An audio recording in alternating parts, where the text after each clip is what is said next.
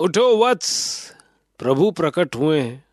तपस्या करने पे ऐसी प्रकट होते ना कम से कम स्टोरीज में तो भगवान ऐसे ही आते हैं। उठो वत्स। मैं आपके साथ Sachin super it's 93.5 red FM पर। सोच रहा था अगर आज के टाइम में भगवान प्रकट हुए तो क्या बोलेंगे? रेड एफएम सोच सोच कभी भी आ सकती है। ओह ये